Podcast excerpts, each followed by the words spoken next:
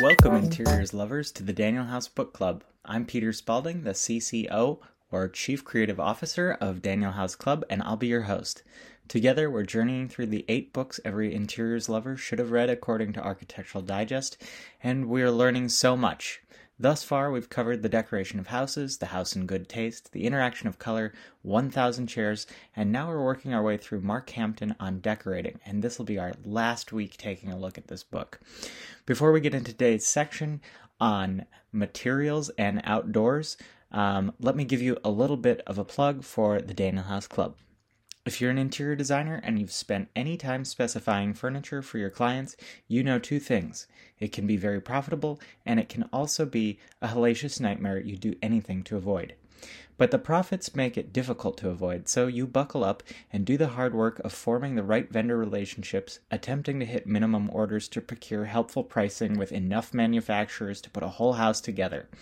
Then you place your orders and you spend the rest of your waking, sometimes unbillable hours tracking hundreds of packages as they circulate the globe.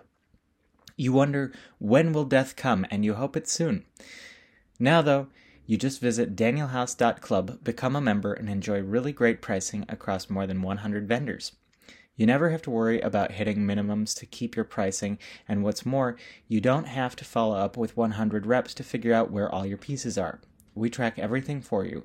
We offer a variety of shipping options nationwide, including white glove, and the price is always just 10% of your order. I do need to say that because everything is getting more expensive, sadly, we are only maintaining that 10% until June 18th of this year, and then it will be moving up to 15%. We've kept it as long as we can at 10%, but we're actually losing money on every order that we ship right now. So, unfortunately, we are going up to 15%. So, get your orders in before June 18th and enjoy that 10% while it lasts.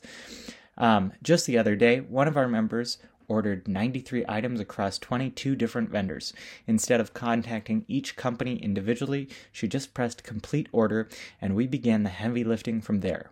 Best of all, because she's a Pro Plus member, she purchased everything at 50% off, so she has plenty of room to make money on work that used to take her weeks and still extend a discount from retail to her clients. It doesn't get much better than that, so visit danielhouse.club and become a member today. Okay, today we're looking at the final two sections of the late decorator Mark Hampton's book, Mark Hampton on Decorating. Finally, the sun is peeking out from behind the clouds here in Portland, or it was when I wrote this, and now they're back. Um, and we have managed a couple of days above 70. So I'm thrilled that one of the remaining sections is titled Outdoors. I do think the order is a little bit weird here, since the final section, materials, really focuses exclusively on inside things. So I'd love to hear from someone what the reason, if any, for this organization of sections was, but alas. Um, let's focus our minds on the great outdoors. Hampton starts um, at this distinctly American place, which is the front porch. It's a feature, he says, that has been applied in nearly all corners of the country to virtually all sorts of domestic architecture we've borrowed from Europe. Front porches are unique and ubiquitous in America, or I should say, unique to and ubiquitous in America, because even in northern states we have hot, humid summers, and we need a place to escape that stagnant air of our interiors and sit where the air flows freely and where we can find shade from the sun. I'm not really quoting Hampton verbatim here, but that's the gist. Um, he does call them um, rather perfectly a box seat for viewing nature. When I read that, I immediately thought of lazy Saturday mornings when I played at my dad's feet on the porch floor as he read the paper. Our porch was on the rear of the house, but the idea was the same. And I'll say, I think that um, the porches Hampton is writing about are a little bit roomier and more removed from the curb than some of the little bungalow porches you encounter all over the place.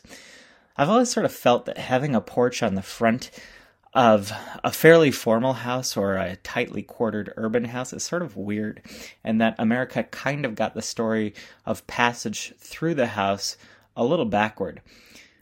I had a professor of modern architecture who praised the invention of air conditioning for finally freeing us all from the stupidity and nostalgia of front porches. Front porch sitting has, for lack of a gentler term, a sort of hayseed quality that we've seen portrayed in movies for a long time. It's not really very nice, and it is actually pretty pleasant to sit on a front porch from time to time. Um, but back porch sitting tends to be associated with um, real leisure.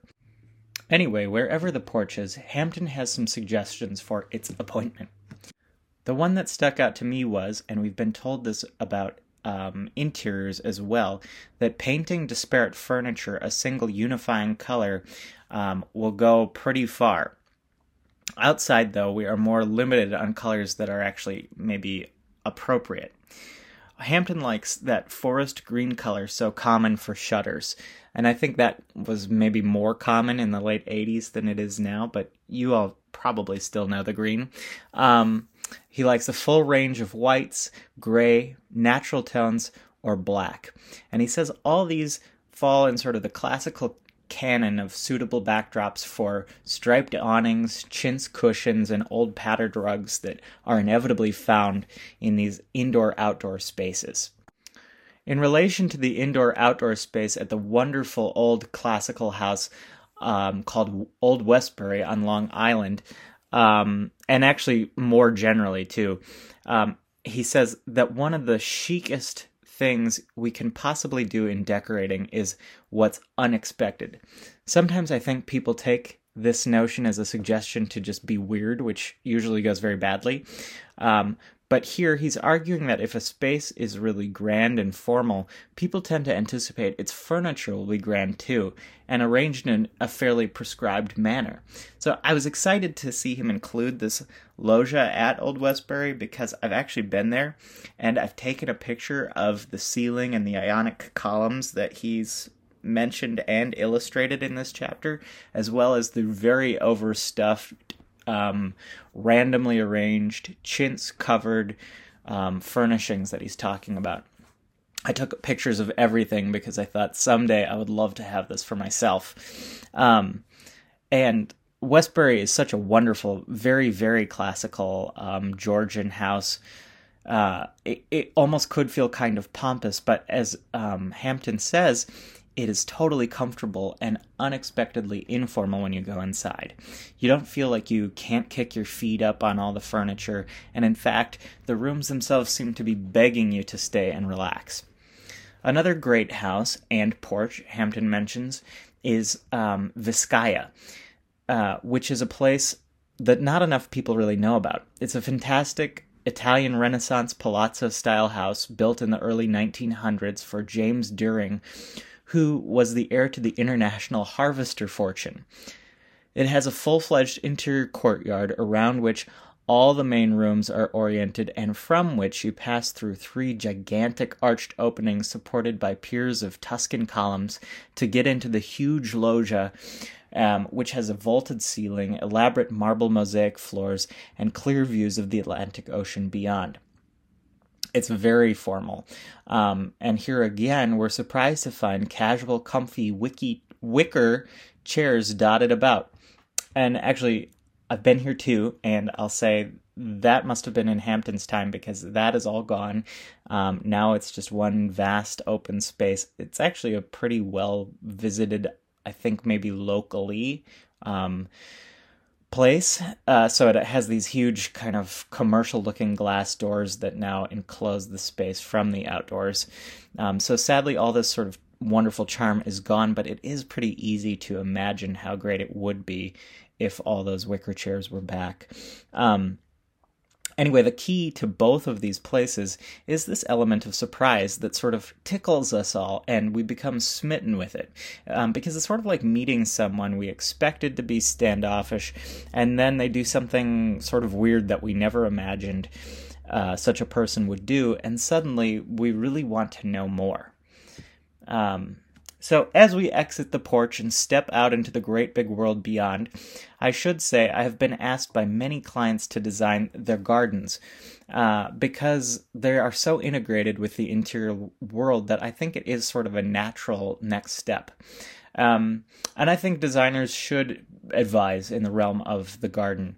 Um, but unless they are plant experts, they should consult with someone who really knows plants well, because it's very possible to become a serial murderer of plants and cost your clients a ton of money.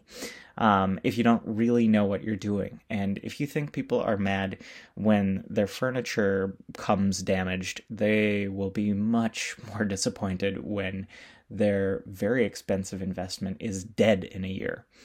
Um, still, um, really good gardens, even sort of wild ones, are very architectural, and that's where we come in. I think Hampton illustrates this best when he talks about a house and garden that I've never gotten to visit, but which now, after reading this chapter, I'm already planning a trip in my head. Um, and that's uh, Sissinghurst Castle Garden in Swindon, England. And I don't know that I'm necessarily pronouncing that right, but it sounds good to me. Um, not having actually visited, it's difficult for me to describe in detail, except that it's conceived as a series of exterior rooms. And the way these rooms are distinguished from one another and connected to one another is not unlike the interior of a good house. Um, I, my perception is that it's a very classic English garden. Um, and the very best piece of Sissinghurst sounds to be this white garden, where all the plants grown are white and silvery in hue, and where the center is defined by a massive arbor of white rambler roses. Um, and just as disparate furnishings were unified by a single color on the porch or in the interior of a home, so too are the plantings in this garden. The arbor provides an architectural focal point like a fireplace might in a great living room. And then, as we proceed out of the White Garden, Hampton describes a sense of constraint and drama produced by a pathway bordered on each side by 10 foot tall yew hedges. Just like well articulated interior space feels larger than ill defined space of the same size, such a pathway could add a sense of gravity to even a fairly small yard. Though Sissinghurst is really grand, Hampton rightly explains its lessons are of scale and enclosure. Um, and this could be applied and really should be applied anywhere. Like good houses, he does point out that personal involvement and the passing of time is what makes gardens become really very special. Okay, so now we return to the indoors um, for Hampton's final section titled Materials. And it's funny because I think so many interior designers are very involved in specifying hard surfaces for kitchens and baths um, that I imagine such a chapter written today would have a strong focus on hard surfaces and fixtures. But here we get a glimpse at a vast storehouse of knowledge which is lesser known today. This is all about the appropriate uses of fabrics, and I'm not talking about talking about performance fabrics. I'm talking about styles of fabrics, um, about papers, tassels, fringe, and slip covers. These are things I think we tend sometimes to turn our nose up at a little bit, but Hampton's position is that these are as important to dialing in the project um, as the bigger architecture is even if you want a crisp, clean look, learning about appropriate specifications in this arena of softer goods is critical. We start with chintz, and I think maybe if I've been reading this book with you all, I don't know, even maybe three years ago, I would have skipped over this segment as irrelevant. But chintz is once again becoming part of the main, so we should dive in. The word chintz apparently is derived from some Hindu word meaning Indian dyed fabrics um, or Indian dyed cottons. And while it may have once been a poor substitute for a better material, it has long been a staple staple that is applicable to even very fine rooms. It has is largely associated with the English country look, uh, which we've talked about a lot. Um, and Hampton says achieving this sort of coveted, undecorated scheme is really a game of addition and subtraction. If a room is really grand, you want to pull it down, and a little bit of chintz might help it feel very casual. or at least kind of casual and comfy. If a room suffers from having no special architecture, then you want to punch it up a little bit by bringing in a little bit fancier furniture. So maybe you have a gilded mirror or a gilded pair of side tables, and suddenly things feel a little bit too much. But then you introduce some chintz, like seasoning a perfect dish, and suddenly everything is in harmony, and you've got a very comfortable room. Uh, for for anyone listening who who doesn't know, chintz is just a printed cotton. Um, usually, it's a floral design, and it's generally the stuff most associated with old lady decorating. But it comes in thousands of bold and brilliantly colored um, and scaled varieties. And applied in the right way, can actually feel very youthful, vibrant, and even maybe masculine if the background is right. So it's not a material that we really should relegate as we have for various points of decorating history. Um, next, Hampton moves to damasks and brocades. Having never specified either myself, I had to do some research to learn what the difference actually is. I'm sure all of you knew immediately. Um, I knew they were different, I just didn't quite know how. Uh, somewhere in this section we've covered today, uh, Hampton wrote that as we moved out of the heavy brocades and cut velvets of the Victorian era, um, suddenly very subtle damasks and plain velvets became a lot more acceptable than what we sometimes look at, as sort of vulgar, almost nouveau riche kind of materials that really scream at you. And this sort of resonated with me because I grew up in a 1917 colonial revival house, which was pretty strict and straightforward. And I remember having this very soft damask patterned paper in the stair hall. Um, and it was like a sage and butter color. So the pattern really didn't glare at you at all. It was just a nice, quiet background. Um, where a house of a slightly earlier era, um, maybe a late Victorian house, might have had something that really was very assertive. So brocade is definitely, um, it can be a little bit more pronounced, but um, no matter the application, it actually is of a, a finer quality material. Um, so it's sort of rough to the touch, where damask is satiny, smooth, and it has a metallic gold and or silver thread woven through it. So, um, so it's one sided, where damask usually always because of the making process um, because of the weave has a pattern that is visible on both sides and is inverted from one side to the other. Um, so they're they're both great materials to use but hampton warns that this is where you need to really know what you're doing because um, you know as you're leveling up you you it becomes apparent if you maybe don't have the knowledge. So, a little further on, he shares this anecdote about selecting a trim for a Louis XVI chair while he was working for McMillen, and a senior member of the staff there sort of sneering because he'd pointed to something that was the Louis XV era.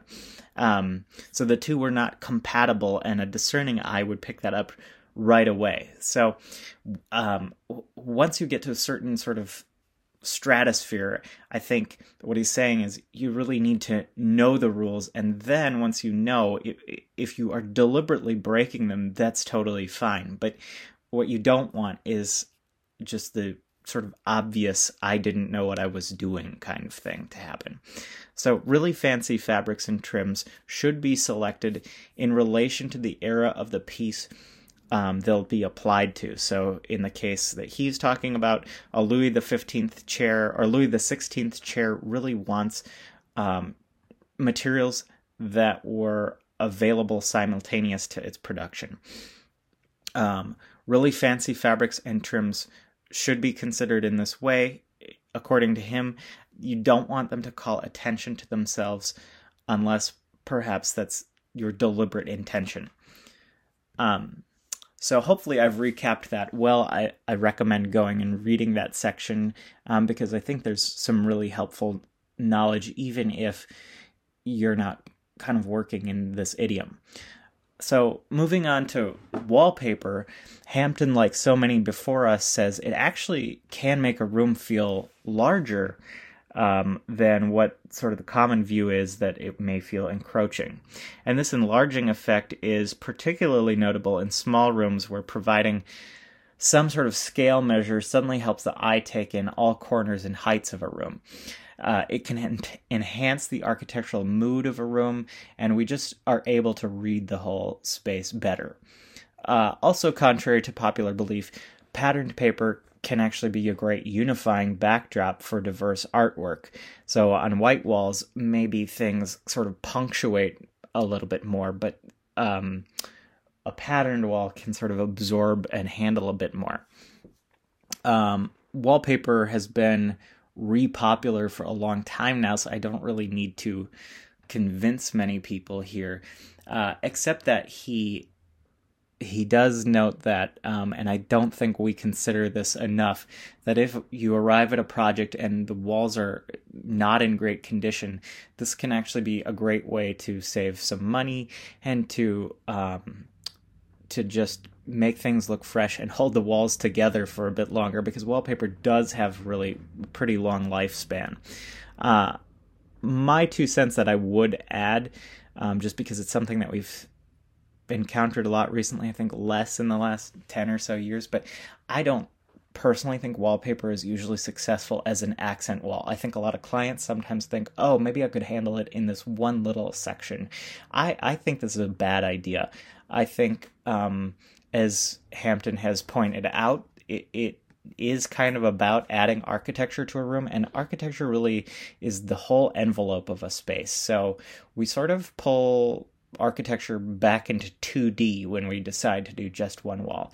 I do think it works very well uh, when you're defining sort of a separated space, like a niche or a back of a bookcase, but just one wall, I don't know, for me, it's not successful. So, finally, we are getting to the very end of this book, and we arrive at tassels, fringe, and slip covers. And these, I think, are the most foreign things to a contemporary designer's mind. Um, and probably this isn't for a lack of personal interest, but for a lack of interest from our clients and lack of access to knowledge. Tassels and fringe really are not something that we're exploring in school. Um, and you got to go study historical pieces to really get a sense for how they go together and work well. Um, I do recommend that you read this chapter for yourself because I don't really think I can do it justice um, myself. But what I did find most intriguing was how Hampton points out that well made trims, um, those made from real rather than synthetic materials, are actually very durable. He talks about reupholstering a worn out velvet sofa where all the trims were able to be removed and reused. This is something I think to keep in mind when working with a client who may be skeptical that these elements are too delicate or too expensive for their project. Again, the trim selected need to match the spirit of the piece you're working with. Um, because otherwise you run into the same sort of era problem where you just it's going to look off it's sort of going to look like you didn't know what you were doing or you maybe set out just to be weird um, but this idea of matching spirit i think carries us into the very last concept discussed in the book which are sort of slipcovers and straw rugs uh, and a general redressing of the house for summer. And this is something I've literally never thought of with a client. And I want to start immediately because uh, some of the lazy summertime images the whole idea conjures seem too great to forego. Hampton says not only uh, do we want to be cool in the summer, but we also want the visual impression that our surroundings are are cool. So covering all the upholstery in a room in something like a white cotton or linen or um, ticking sort of cools everything down and implies a casual air. We can even roll up our rugs and replace them with straw or sisal or jute until the cold weather returns. And he points out that we all dress ourselves in the spirit of the season and even go really sometimes overboard with Christmas decorations, and these only stay up for a month. So, dressing our home for summer um, shouldn't really be any different. And I don't think either that slip covering a whole house has to look like uh, your grandma's house. um, I think you could design really sleek slip covers if that's something that interests you. So I, I do think this is a concept to explore.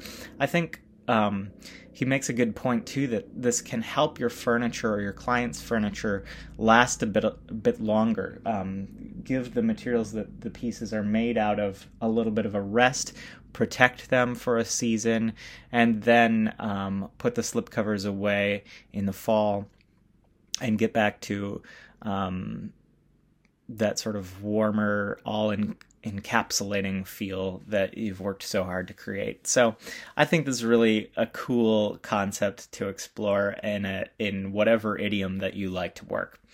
Um, so this concludes our look at Mark Hampton on decorating, although I have been chatting a little bit with his daughter Alexa Hampton, who, um, if we ever can get our schedules to align, may come join us for a special conversation, uh, some of her insights from this great book. So um, stay tuned for that as a special episode. And otherwise, we'll be back next week to begin our look at the next book, The World of Ornament. So I will talk to you then. Have a great week.